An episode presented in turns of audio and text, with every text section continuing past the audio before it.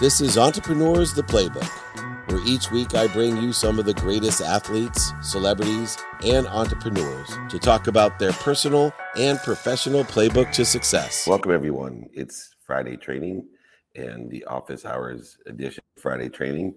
And we are having a great time and a great co host with me today. We'll have a third one coming on as well, Dr. Lacey Book in the house, in office hours, Friday training. How are you, my dear? I'm doing fantastic. How are you? I was just memorized by my own trailers, and I saw Raluca doing the same, and I'm sitting there going, "Wow, that's pretty cool." Uh, we have office hours coming up in November and December as well, filming again. But I get to see you at the end of this month, which is approaching very rapidly. Uh, I'm here in Tahiti doing a mastermind of a different kind, and we have an intensive, intimate mastermind VIP dinner and a Chargers game versus the Bears. Uh, very excited. What are you looking forward to most when you come out here uh, with our VIP mastermind? Uh, what, the thing I love the most is just actually seeing how people make connections with each other. I mean, we get a lot out of it, of course, because we get to pour into others, but seeing the group pour into each other is always my favorite thing. Yeah, it's amazing. Mine's the see, and it's led by you and Shawn Dr. Dill, who'll be here.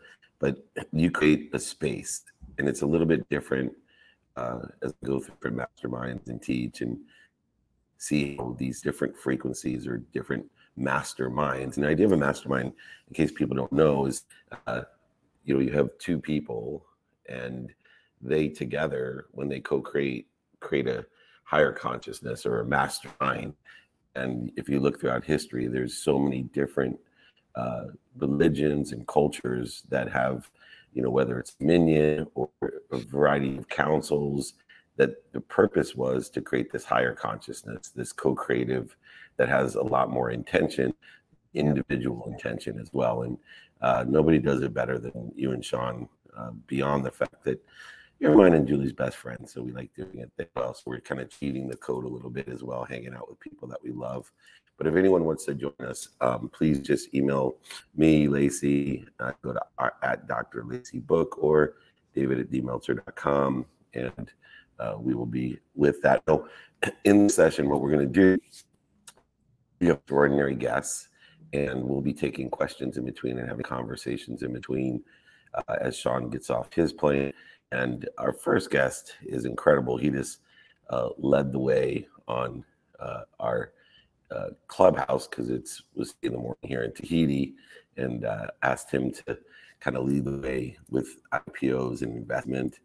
Uh, nobody I know has more experience, and it has taken more companies public this year than that I know of than Peter Goldstein, and his my book of my family, the main man himself, Peter Goldstein. Welcome to Office Hours.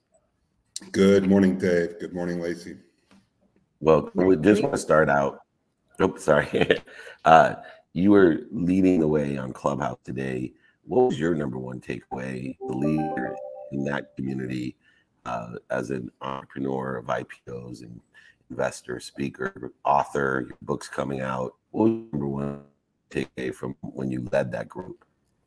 You know, it was great to lead, Dave, to to an audience that's really hungry for for information mm-hmm. and hungry for knowledge and wanting to tap into and being able to open up the dialogue you know between people that are in different stages of their careers and and of course for me it's very fulfilling to be able to give back and give some wisdom and give some experience from all the years that I've had in the entrepreneurial field. I love it, Peter. One of the things, like when I was reading your bio, I'm like, man, when I think about IPO, it feels like this far off, elusive thing for so many individuals. But obviously, anybody that wants to grow and scale a small company has dreams about taking their company public. So, what would be some advice that you would give to somebody just getting started, like a fundamental foundational thing that they should do? Even if they have dreams of that in the future, because I feel like those foundational things often get missed. They they they often do, Lacey, where people are more focused on the destination than they are about what's required to set themselves up properly for success. So I I start with the first one, which is the commitment. and, and really understanding that whether you do it 12, 18, 24, 36, however many months down the road, it starts off with a mindset about being committed to reach that destination. And then there's all the critical part, like any journey, that you want to create a roadmap and you want to be able to understand the stops along the way because that is not a straight road. Uh, as we all know as entrepreneurs, but an IPO especially is incredibly complex and chaotic along the journey. So it's the preparation, it's the mindset, and then like we're talking about here, it's about surrounding yourself with people that have subject matter expertise, you know, knowledge, wisdom, and real life practical experience. I got a follow up question real quick. Can I ask something? Because I'm just curious yeah. because the roadmap's so important. With for the companies that you've seen go public, do you think like what's the balance between the leadership and the actual service or product itself that allows that to happen? I, I go right away, Lacey, to fundamentals. Yeah. It's it's you have to have a solid business, mm. which is built on fundamentals. And then that can be grown and scaled. But those those critical components of being at the point where you want to access new capital to leverage the fundamentals that you've built inside of your company. So knowing that there's a great demand for your product, for your service, or your deliverable, and then being able to have those measures and enough infrastructure in place that you can really lift that up and then garner really the support of outside investors because you're asking people to come now to participate as equity holders in your company to fulfill upon your growth vision. So good and I'll squeeze in as we give Shawn time to kind of get settled there as he's just off an airplane. Uh, Peter, the specialties that you have in those fundamentals is, is understanding timing. And most people, whether it's real estate, whether it's stocks uh, and other investments, they're reactive, they're late to the game. And uh, as I see it, the reason that number one, able and capable of taking more companies public this year than anyone else I know, but also uh, being in a position today prepared for next swing up, meaning that a lot of people uh, that are preparing now for IPO, even though the market is hard, uh, as you know, and you're still capable of taking companies public, the ones that are preparing now for the market turns back and there's a huge demand benefit exponentially because there's not great supply and there's a huge demand. And a lot of times, companies that do so on an IPO do extremely well because there's just not that many companies prepared with the fundamentals in order to effectuate get onto the Nasdaq or other marketplaces, New York Stock Exchange, et cetera. What are some of the things people can be doing now to public in the next run? Yeah, so just like every you mentioned real estate and other in the market cycles, you know, there is an ebb and a flow to all of this. We are we are in a, a a long kind of cold period in the IPO market, one of the worst in 30 years. But two years ago, we were in one of the best in 20 years. So, you know, the way I I have, you know, have enough experience now and have been through enough of these cycles to know as what, you know, there will be an upward trend here in the IPO market, which will come with sentiment of the investor community freeing up of the capital that right now is on the sidelines, you know, waiting for the confidence and, and really the ability to deploy that capital. So the, the management schools for the IPO class of 2024 and 2025 are now planning in advance. And, and there are pillars of kind of the building blocks for successful IPO execution. And we look at those 18, 24 months ahead of where they are today and the time that, that they might want to enter into the markets. A lot of people don't realize, especially entrepreneurs, kind of one of the myths of Wall Street is that you have to be a certain size, you need to be a unicorn, you need to have 100 million in revenue. Those are all myths of Wall Street. You know, wherever you are in your growth as a as an emerging company, if you look forward 12, 18, 24 months, the foundational building blocks for a successful IPO execution are the same ones you would want for any business. You know, business readiness, due diligence. You know, in this case, there's outside you know requirements from you know regulatory environments, but your financial readiness and your organizational readiness. They're fundamental building blocks of any good solid company. Dr. Shawn Dill, welcome to Office Hours Fresh the Plan. a committed friend and of course co-host at Office Hours with me, and his unbelievable co-host Lacey Book. On what do you got for Peter? Oh my gosh! First of all, I'm super excited to be here, and wow, just in this uh, brief time, I could listen to Peter talk. Man, it's just incredible. Obviously, I missed the, the initial question, so my apologies if I if I repeat. But it's kind of piggybacking off what you were just saying, Peter. Um, you know, I think that IPO is is something that a lot of entrepreneurs uh, dream of. It, it's it's it's the it's the pinnacle, right?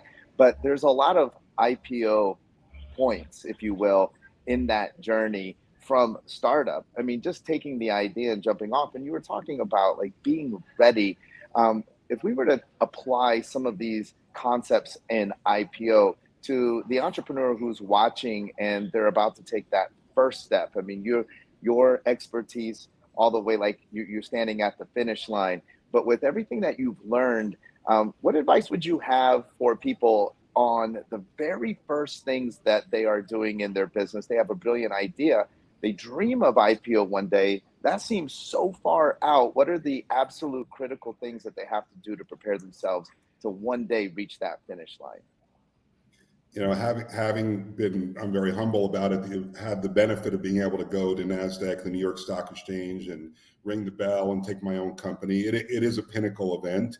Uh, and, and, what the way I approach it now, and for anybody, no matter where they are in their journey, is almost reverse engineering if you know that that's the goal of where you want to be and this is what we do when we take on clients is where are you now and what are the metrics or the steps that you would need to do in order to satisfy the requirements but if you go back further than that even no matter where you are and as an entrepreneur in your journey it's continuing to build on those fundamentals and look at you know your own business the vision that you have, and then the resources. So I like to start with the team and making sure that you have people around you in the way of you know employees, your C-suite, advisors, board members that can really help to guide you through those next steps with a vision that may be years down the road. You know, it may be a decade down the road, uh, but you're working towards an end goal, and then being able to kind of you know reverse engineer where you are starting off with the vision and the people to help you execute and implement that vision. And just to have a book coming out, and I know you've been speaking around the world about these types of topics. Uh, it's interesting today people who are hyper focused in on whatever specialty or skill that they have are now capable of creating you know unbelievable resource for everyone, whether it's video, whether it's audio in a podcast, or even a book.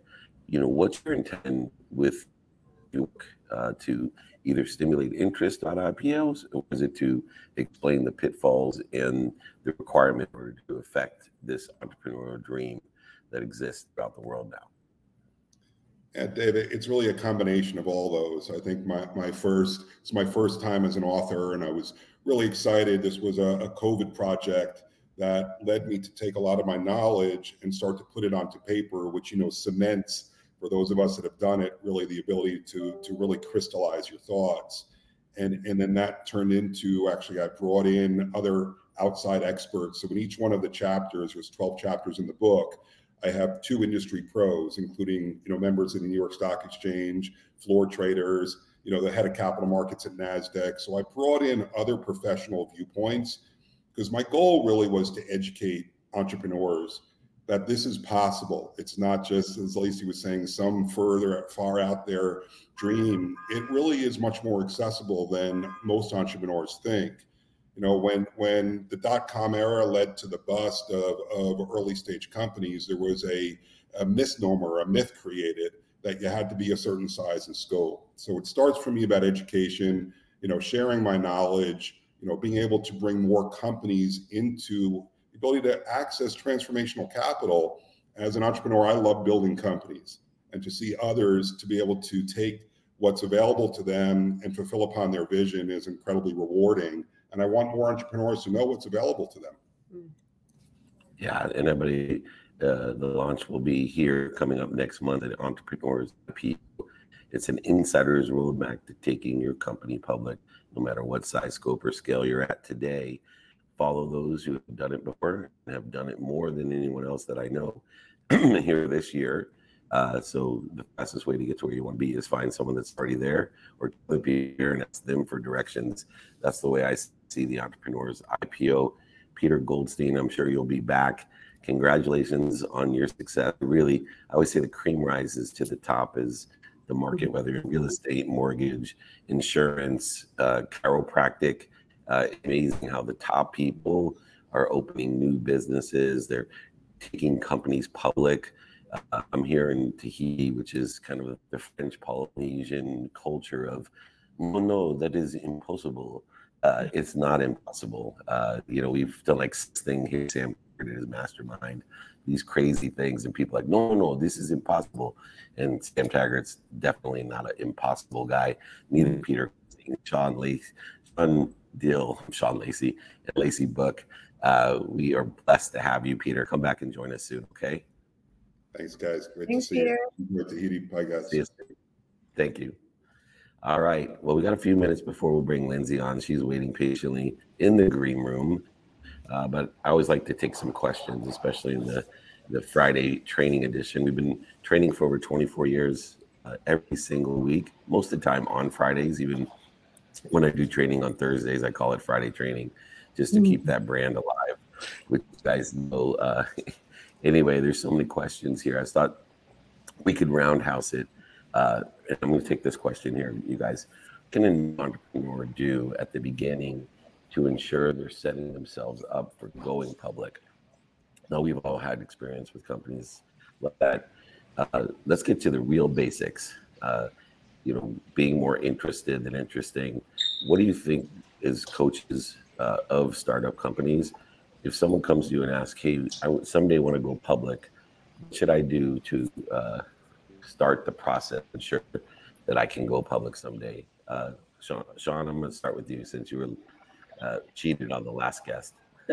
well, that's a great question. Um, I think ultimately, at the end of the day, um, you have to ask yourself if your product or service literally, uh, literally solves a problem that needs solving in the world. Uh, so many times, uh, entrepreneurs have a solution for a perceived problem. Uh, they're like, but Shawn, everybody needs this. They just don't know it, and that's the difficulty is they just don't know it. Um, and so we're we're fighting uphill on that. And so I would ask myself, listen, this this idea, this brilliant idea, do I have? Does it literally solve a problem for the world? If it does, I mean, now we can create the fundamentals, the team, we can create everything around th- that that solution set that you offer, and I think that you're home free. Love it. Lace. Yeah. So, well, first off, I kind of had an aha moment when Peter was talking. And I was thinking, even if you don't have a desire to take your company public one day, why would you not want to create a company that acts as if, right? Because that's what the most successful companies on the planet could have the ability to go public. So I was listening to him talk and talk about the fundamentals and how important kind of the infrastructure is. So naturally, my answer is going to be document everything even if you are a solopreneur and you're starting out and you're doing everything by yourself, you need to write down how you do it. So many entrepreneurs do this retroactively.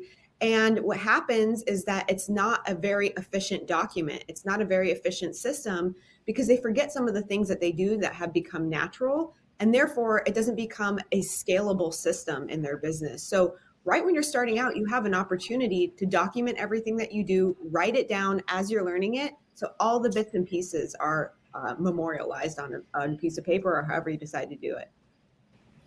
Absolutely. On getting a mentor is like Shawn or Lacey. By the way, there's a brand uh, in the sports world I've used for years. I just realized Shawn in his leather jacket, and it's called Leather. Uh, so uh, you guys are right on brand if we put on a golf course in the sports world. Uh, I'm sorry, the ADD just what I think, I think is important, and I've been a CEO of a public company, uh, which you know is not uh, it's a right stuck a lot of times. Uh, it's not as easy as you think. Uh, if you like a whole bunch of people telling you what they love and hate about you every single day, it's a great position, a uh, great job for anyone. Um, but I think there's one thing that most entrepreneurs don't realize and it, whether you go public or not, your objective uh, of business is to create shareholder value. Now, if you're the only shareholder, it's still objective. If you have a million shareholders, it's your objective, and it should be your answer, uh, and also the base of reasoning uh, to tell people and to to determine what should I do next, right? How do I maximize shareholder value considering the multiple interest in the company? But it's all about the business shareholder value, especially when we're talking about a public company. And I think a lot of people get lost in the ego, they get lost in the direction exit or liquidation or acquisition, and they forget the true entrepreneur, the true purpose is shareholder value and build business. And that's what creates a community. When you create a community of shareholders, or including shareholders can be customer, vendor, employees, etc., you create a community of people that will buy from you and sell for you. And that's the key ingredient successful business when you have as many people buying from you and selling for you as possible by being of service and value in doing so from beginning and setting up the company that way.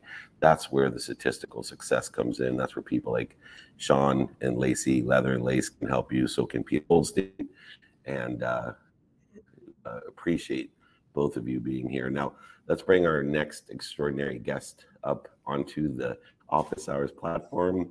Good morning, Lyndsay. How are you? I'm in keeping with the theme. I've got the lace, so I love it. Good leather.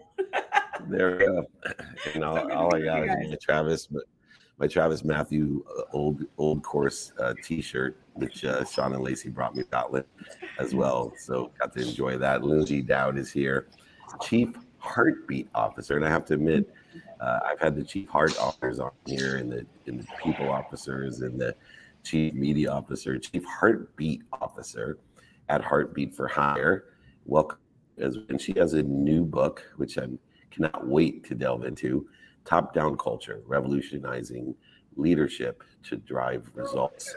Um, the idea of top down uh, culture is one which there's a lot of resistance to today. Uh, there's more communal approach uh, of, you know, th- this has to be some sort of shared uh, culture that we, we have to care about the, the the weakest link. You know, you're only as good as your weakest player, and somehow that weakest link is going to determine our culture. This paradigm shift of understanding top-down culture. Uh, where do you see the greatest gains or the greatest value to a company by sticking to a top-down culture? Well, think of it this way. If you have a leader or you are a leader that has stood on a table and jumped up and down and screamed at their people, you shouldn't be surprised when your people are doing the same thing. You are not creating great culture. You're not creating a psychologically safe environment, and you're not creating a space for people to do their best work. If you yell at people, embarrass people, belittle them, no one is going to feel safe in order and and be able to stretch and do their job. So it's more about modeling culture, but culture belongs to everyone. And if mm-hmm. you're the person standing over at the water cooler, you know, fetching with your pals and saying things that are negative about how all these things are broken and need to be fixed, you're part of the problem. But if you are one of those people that seek positivity, seek solutions. If you have an issue, if there's something broken, bring that solution. You're part of the solution. And that's how culture belongs to everyone. But I really have to emphasize it does start at the top. And you have to set the, if you have a mission, if you have a statement, you have to really align to those. They can't just be words. You know, we see so many com- companies that have these great statements, but they really look nothing like that. And that's kind of the worst culture that you can see. And if you ask anyone that works there, they'll say, Oh, you know, is it great? I mean, you guys talk about it all the time. They're like, oh my God, it's miserable. I hate my job. I can't wait to leave. And that's really not how you want to build a career. Lyndsay, let's talk a little bit about consciousness Mm. in culture. Um, I work with a lot of people that um, struggle with culture because uh, the the you know as Dave was saying the the sort of the the people have taken over like the you know the the complacency Yeah. um, apathy has bled in and so when we talk about top down culture talk to me about the consciousness. How important is it that leadership actually defines what they want to see as the culture? And I think that goes deeper than mission and vision so that it doesn't just run away from us based on a few hires that we brought in. Yeah, I think when when leaders take on a new team, um, I heard this great quote from a friend of mine the other day, and he said, "When you're a new leader and you're joining a new team, you're entering someone else's house." And it's it's a great concept when you think about it. And the best leaders i think say hey guys i'm new. What's the landscape? How are things working? What things do you love? What things do you want to fix how how can i be the best leader for you? First of all you're showing up with some vulnerability. You're saying i don't have all the answers and newsflash nobody does. Um, so when you come with that kind of sensitivity and you come with that you know, I want this to be the best environment for us. That's your intention and that's how you start delivering your words, your tone, your your recognition that changes the way people respond. And I can tell you, I re- I led really big sales organizations for IBM, and I did this with my teams. And I was always the person to say, "I'm not the smartest one in the room, guys. You all have answers. Some of you have been doing this longer than I have. What can we do differently? How can we skin this cat in a way we've never done it before?" And if they feel supported, and if they feel psychologically safe, you don't have a lot of that mediocrity. Those mediocre people that don't want to do the work, get out because they know somebody's going to be picking on them to do something good. And you leverage things like recognition, like delegation to share the spotlight. It completely changes the way people respond when you're constantly lifting people up. And whether it's the people in your direct reporting chain or outside, if you recognize them and you say, Hey, Sally, you supported us in getting this contract done. You know, I'm bringing you on my all hands call. I want everyone to recognize your work. Oh my God, she's going to be so loyal to our team. She's going to be saying, I love working with that team. Those guys are awesome. They all bleed positivity. They're all trying to get better. And you know what? The whole point of all of this is we're driving results. I came from sales. So I understand like culture is not an easy topic to talk about in sales. People are like, quotas, that's nonsense, that's fluffy. When it's right, you drive results. And I did it quarter after quarter, year after year. I will tell you, it totally works. And you will inspire people versus demand results. Um, and that is how people learn and grow. Lyndsay, I love what you're talking about right now because I think a lot of people go into a situation and maybe the employees are driving the culture and they don't know how to begin that shift. And some of the stuff that you just said really, I think, could empower some of the listeners to figure out how to shift the culture that currently exists. But I want to go back uh, like even further. What if you're a brand new entrepreneur and you're getting started? Like, you may not even know what a culture in a business should look like yeah. or how you want to define that. So where can somebody begin to understand what does culture mean and what drives a culture and how do I define it for my own business if I don't already have employees? Well, I, I think you brought up a great point, Lacey. And if you've never had a great leader, you don't know how to be a great leader you can't be what you can't see so that's why i wrote this book and for the the people that were the ogre style leaders and you're saying okay it's time to be vulnerable they don't know how to do that. They don't know how to all of a sudden be humble and say, I don't know something. That's really scary for them. So I hope the book is that bridge to help you understand this is what good leadership looks like. And I pepper in a lot of stories and a lot of horror stories and a lot of really great stories of, you know, this is what it looks like. This is what it feels like. This is how people respond.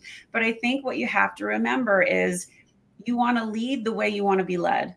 And if you talk down to your people, they're not going to be real inspired. If you give them that opportunity to shine and you say, okay, this is the kind of culture I want to build. This is, and I, I talk to a lot of business leaders that I'll say, um, let's let's draw what your perfect business looks like mm. because we want to start focusing our energy towards getting those things it's so fun when you see them start to shift their mindset of oh okay wait i i own a restaurant and my people don't understand that every glass every sip every bite costs money and i need my people to understand that it's precious what they're doing and they're creating memories or they have an opportunity to create a memory but nobody knows that if it's not being said.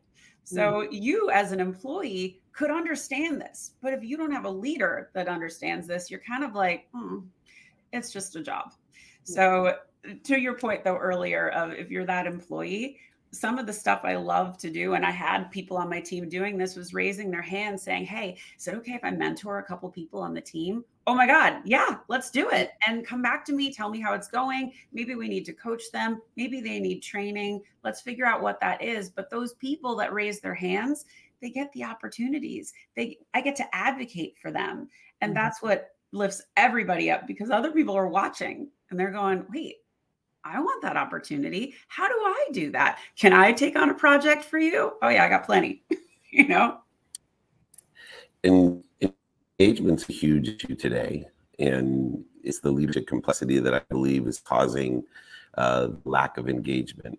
And part of that, I believe, is that as leaders, a lot of us who take on a philosophy inspiration and can't balance in motivation. Motivation you know, actually can be uh, utilizing fear. If you study people like Marshall Thurber and, uh, you know, social deviance and understanding perturbation as a leadership quality in dose, I was curious how you f- felt about, you know, it's been my experience, and you know, I come from an older school generation where it was all Vince Lombardi type of leadership mm-hmm. uh, that inspired people, and you know it is a mechanism to bring the best in people that you mm-hmm. have to have a balance and a counterbalance agreed uh, you you cannot just kumbaya everyone to death about I'm so glad. Oh. you have to how's the best way that we perturbate people uh, but yet not you know hurt their feelings and demotivate them and uh, have them quit because you're so mean because you want more for them than they want for themselves I'm so glad you said that because I think a lot of people, um, especially from the sales world, and I, I work, I have a ton of Olympians and professional athletes on my podcast, so I hear this a lot that you know demanding kind of focus, but that comes from them as well, not necessarily from the coaches. And you know what you have to do is what you said is balance, and you know you have to be able to deliver the tough messages. This isn't fluffy, nice to haves. This is modern leadership. Mm-hmm. And when you can recognize people for what they're capable of and lift them up that way, you can have, eh, first of all, this, the assumption is you're building trust, and trust is your currency. If you have that trust, you are able to give the tougher feedback. And instead of being like, and this happened to me. A leader said, Hey, I don't like what you did on that last call. You didn't represent the company well. You didn't represent us well. Do better next time. Well, how do you think I did the next time? I sucked. I was terrible. I was so afraid of the words coming out of my mouth. I was like, I couldn't rely on my sense of humor, my ability to read people. I, I my instincts, nothing. I was so scared of what I was going to say. Now, if she had said, "How do you think that call went?" If we had trust, I would have been like, mm, "I think I could have done better on this part. I don't think I know enough about this part. Can you role play with me, or could I mm-hmm. sit with somebody and learn?" Because I'm I I am becoming self-aware enough to know what I need to get better. But you have to be able to build that trust first because when you deliver those tough messages and the tough feedback, if there is no trust, it's oh god, we're in trouble. We've got to do this and it's not inspiring to do that. You want your people to feel motivated and excited and involved and have a purpose. Mm-hmm. I mean, it, most leaders forget that they have to provide purpose of why we're doing the work we're doing. Um, but yeah, I do think it's a balance. And I had to deliver a lot of hard messages in sales. But because I created this safe space, they heard it, they listened, they understood the way we needed to pivot and move.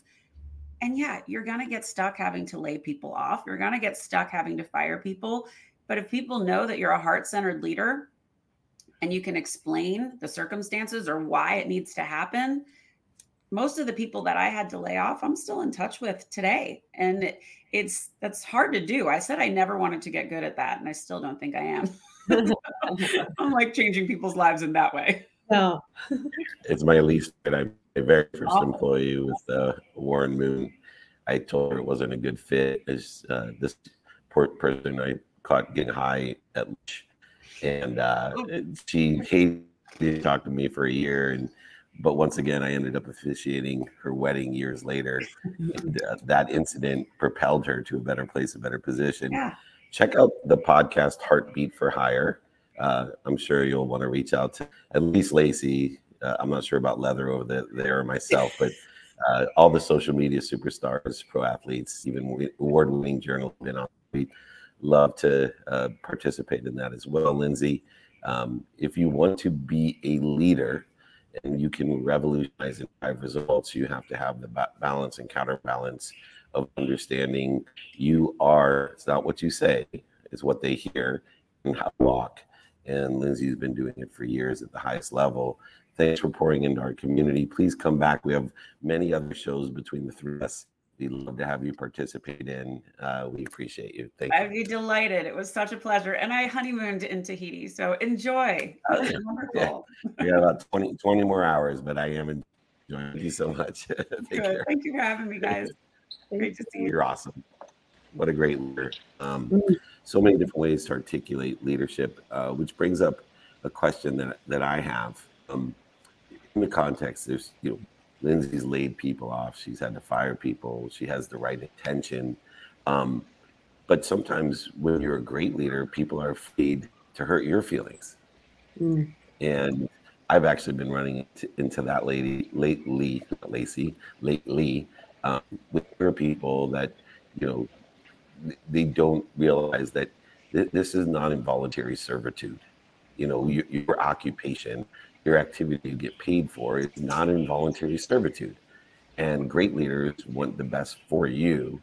And you damage the relationship because you're too afraid to ask for help, either find within a company where you may be a better fit or outside the company where you fit, but you ruin your credibility because you're too afraid to tell the truth. And then you find out as exacerbated that it's damaged your culture and your community because people are afraid because they're pleasers, not because they hate you or, or it, but they want to please you. And they're like, but he's done so much for me or she's done so much for me.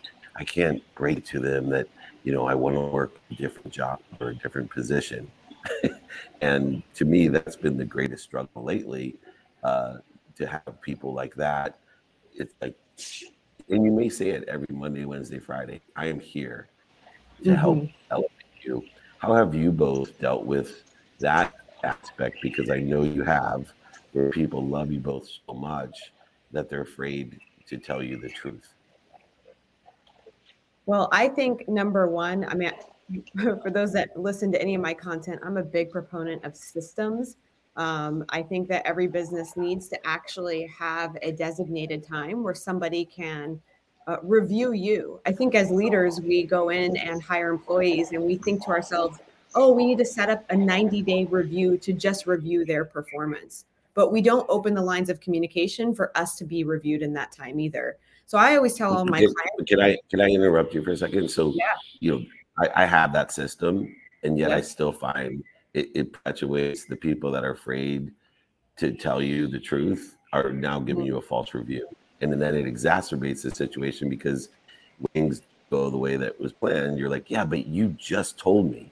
But you just told me that you're in 100%, that you love being here, you love, right? You just told me that. And now I found out you're working for this other person, right? Well- or you're doing this.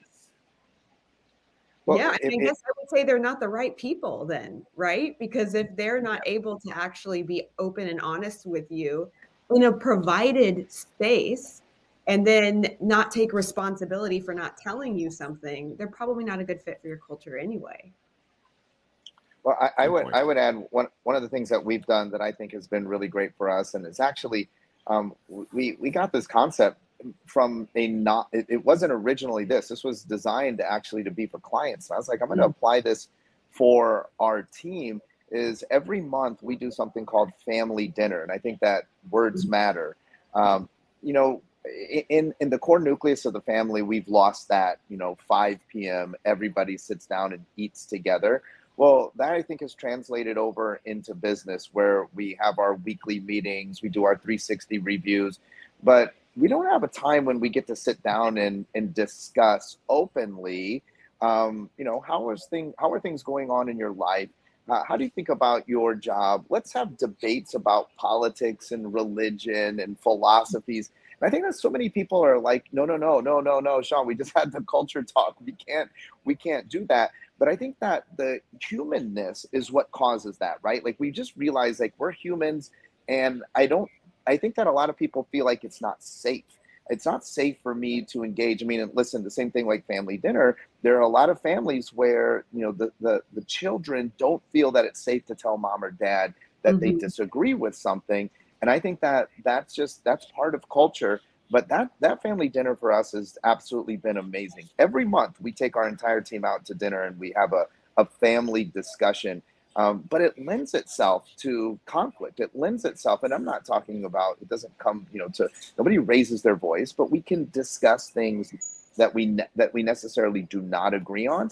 But it also opens up, you know, the ability to have that conversation and say, you know, since we're talking about it, I think I'd be better at marketing than um, than than the position you have me in. Or since we're talking about it, I just wanted to let everybody know I am looking at other opportunities um, because that's it's it's not work. That's done in the environment of it's a family discussion.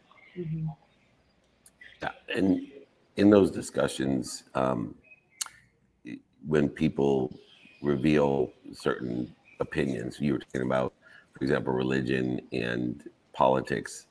Uh, I have found that when they have those discussions in those family dinner scenarios, then it, it also lends itself to working through the fear and doubt and actually helps to contribute to the culture that you know we spend so much time trying to be and appreciate how we're the same that we don't spend enough time appreciating how we're different. And you know i i know you know i have multiple friends that have varying degrees of uh, opinions on those two matters that are sensitive topics when you're a leader and a public figure and all the other things.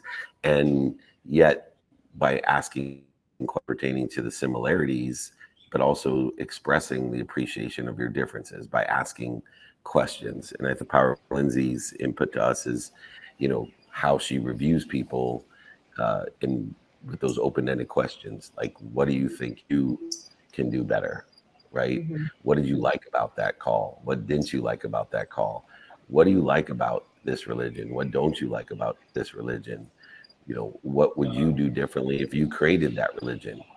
And mm-hmm. understanding that nobody can like everything about a political party and everything about they're in their own political party and everything about their own religion.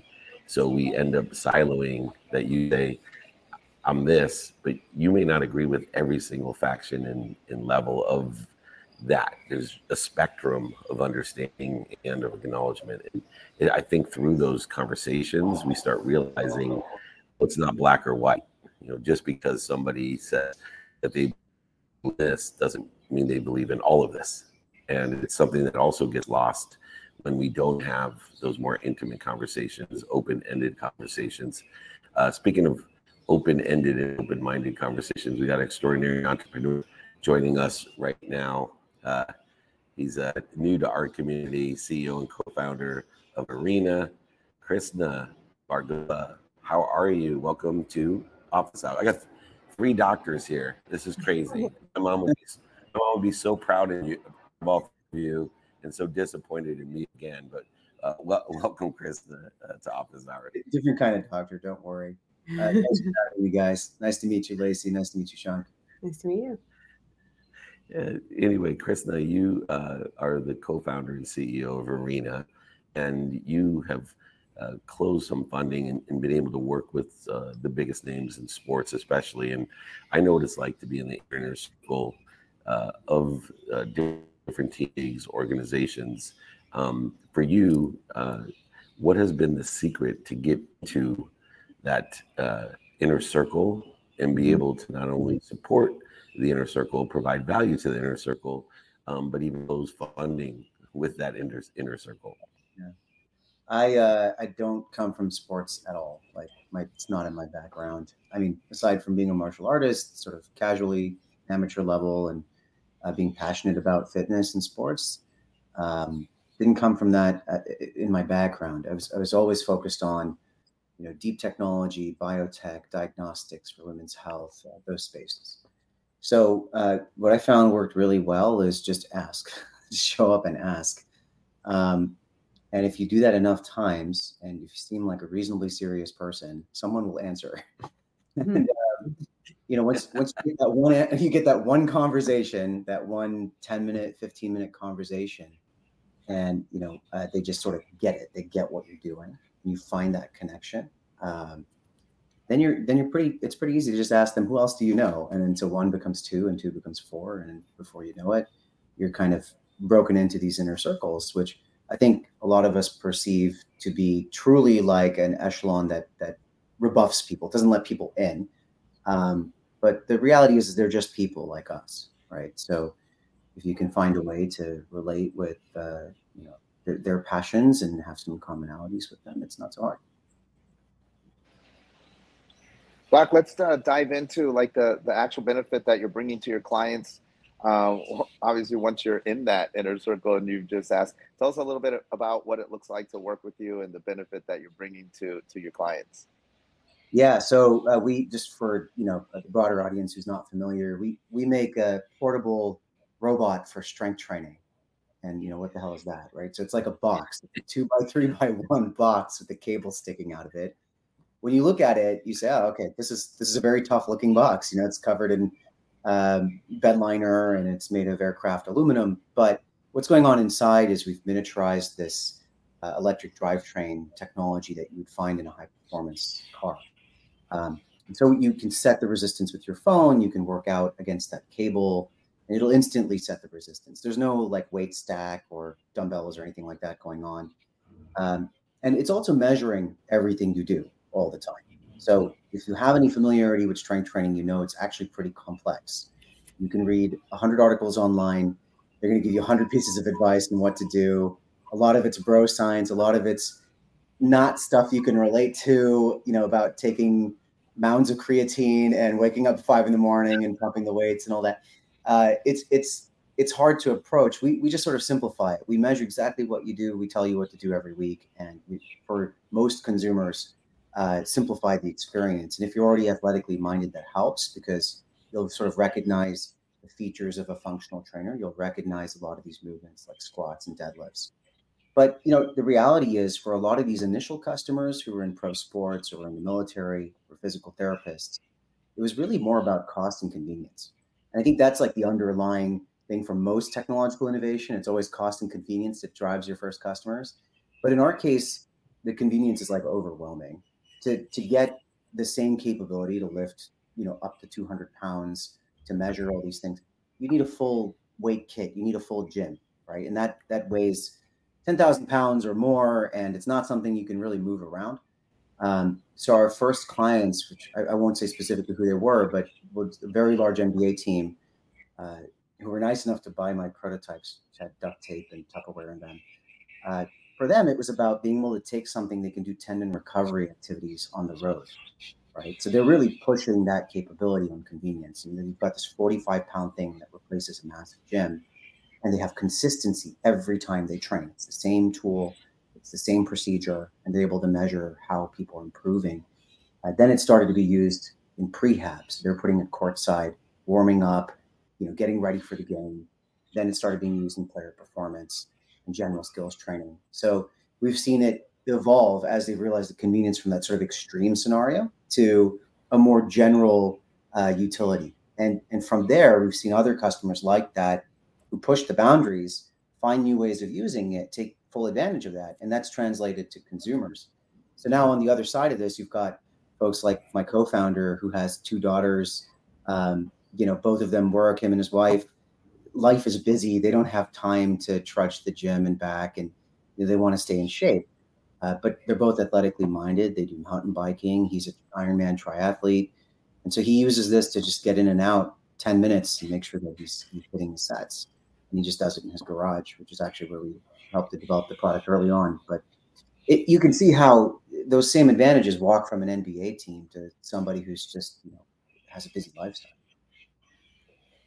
Christian, I was just thinking, man, convenience increases compliance for sure, especially for me when it comes to working out. Like I will be the first to tell you if it's if the gym is not convenient for me to get to, I am not as accountable. I don't work out as often as I should. I can make so many excuses to not have that happen on a day-to-day basis. So I'm like I love the idea of having like a gym in my home where I can do strength training. So but I'm listening to you and I am not the most athletically minded. I am 5'1, 105 pounds. I'm very little. Like is this something I could use? Is this for everyone in the general population and would you be able to teach me how to utilize it for what I'm trying to achieve?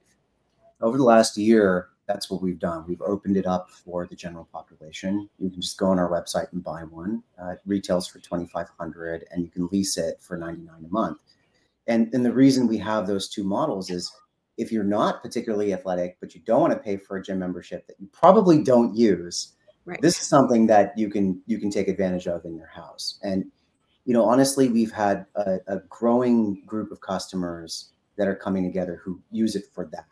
Either they find the gym super inconvenient and their compliance is low and they're spending a ton of money on something that they're just not really taking advantage of um, or they find the gym really intimidating. And you know, equal to that going to a barry's class going to a rumble class one of these things it, it might just be too much for some people right? You're, you're asking to be punished for 45 minutes. Um, you know you've got to wear all the right gear you got to you know use the showers there figure out how to work it into your work schedule uh, that that's a lot for people. So it's either been folks who who just have very poor compliance and don't use their gym membership much, or it's been you know folks who are uh, sort of intimidated or maybe just overwhelmed with with what they would actually want to do. So we built out a lot of content on the app for that population, for that that group of users who want to get on there and you know they, they don't know how to train, they don't know how to get started, but they're at least there. They've shown up, they stepped up, they're doing a few reps and it just walks through the class and it counts all your reps and it measures everything. And, you know, within 20 minutes, you, you get out and go do go do other things. Nice. Well, I'm telling you, it's suit size, you can travel with it. I'm looking forward to the upcoming holiday sale of all of their products. So I can next time when I come to Tahiti, I have to wait until 9 a.m. for the gym to open since uh, it's still only 5:24 a.m. here. Uh, no better way to get your minimum amount of time with the activity. Most important, the non-negotiable of health. That is, the three doctors know better than I do. If you're healthy, you get as much as you want. If you're unhealthy, you only get one wish. So we want to wish you a great experience with what the pros use. Arena is now available for even Lacey Book, who's 105 pounds soaking wet, by the way. I think she was exaggerating. You know you're in really good shape. You have to lie about how much you weigh to the opposite. You know, I'm I'm always, you know, Shawn and I, we lie about the other side of it. You know, the only thing I lie up my age so people think I look younger. Uh, so I'm like 10 years older than Shawn, and people are like, really? That's amazing. anyway, Krisna, congratulations. Uh, where can people check out the upcoming holiday sale uh, that you guys has? It is arena.fit. That's right, arena.fit. You want to check us out on uh, Instagram? We have a lot of content up there of athletes, normal folks using it. It's at go.arena. I think we got you new beautiful endorsement model. Uh, Dr. Lacey book would be perfect, and we could do it. She's like soaking wet. We can have my guy Let's Keith get and you give a guys. piece Let's over. get your unit. Let's get the posting. Right. Exactly. You can't find anyone better than her. I'll tell you that. Uh, if I had a product, that's who my spokeswoman would be for sure. anyway, thank you, uh, Krista. We'll have back. Thanks for having me, guys. Appreciate it. All Have a good one. He's awesome. All right, guys, three great entrepreneurs uh, in the five minutes of our Friday training. First, I'd like to thank Leather and Lace for joining me, especially you, uh, Dr. Shawn Dill, for jumping off airplane. He really shooting down into that airport uh, just so he could make the show on time. And of course, uh, Dr. Lacey Book, who'd like to give me their takeaway of the day. My takeaway of the day is trust is your currency. I think Lyndsay said that, and I just love the way that she articulated that. Everything we do in life is about building trust with others so we can have deep, meaningful relationships, whether they're employees or uh, other individuals or or or Dave or Shawn, but your trust is your currency no matter what you do, and I love that. Oh well, they're sorting out the lights there. Uh, Up on. uh, um, I, I, one of the things I, I, I got through all of this is uh, the consciousness of of being inspired and dreaming big. And I know it might seem odd to some people, but you know, through through this this thread, and, and I always look when when I have the blessing to be on office hours for the commonality in the guests. And you know, all the way from in stage IPO, and I'm sure Krisna is probably like, "Hey, um, one day I want to see my product make it to that level." And then in between with Lyndsay, right, that the bridge culture. Um, but I think that what I my takeaway today is, man, just dream bigger. All of us. I mean, I even think the three of us, like, we need to dream bigger, um, and then we just have to, you know, bridge that gap, that culture gap. Um, that'll take us there, and then, you know, thank goodness we know people like Dave who knows people who can help us to get there. And so, um, listen, for everybody watching, we have all the tools. It's up to us to uh, to pick up those tools and and and build something incredible. Um, because tools they don't ever build anything by themselves. And so that was my takeaway today. Yeah, that's a great takeaway. For me, it's you know with our upcoming event in LA, uh, and we're be uh, in an easier game, the Chargers versus the Bears, but we have an intimate mastermind uh, where it's an intensive. Uh, we're working with simply 10 people, meeting them where they're at.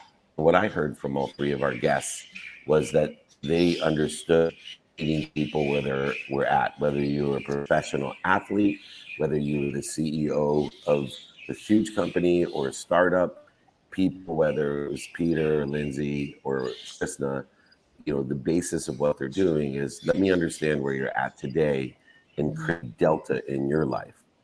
Everyone has different skills and knowledge, but we all have desires. And if we can tap into uh, desires by meeting people where they're at and elevating that delta in their lives with what they're passionate about, what what they want, you know, looking at and making sure that you know this is what I want, not this is what other people want for me, or this is who I am. This is not what I want other people think I am. And I think the takeaway for me was in every varying degree, it's so important to meet people where they're at and help them with their delta. And I know both of you do that in so many different ways with the coaching, speaking, book writing, all the different matters. By the way, uh, you up a new event that you could put on. Uh, you said words matter, and nobody's done a words matter. Everyone's done the marketing matters and the money matters. no one's does the words matter. Uh, mindset matters. So put that on our list. I'll be the first to sign up to teach it that one. Words do matter, and your words have mattered in my community for years now, and your friendship matters even more.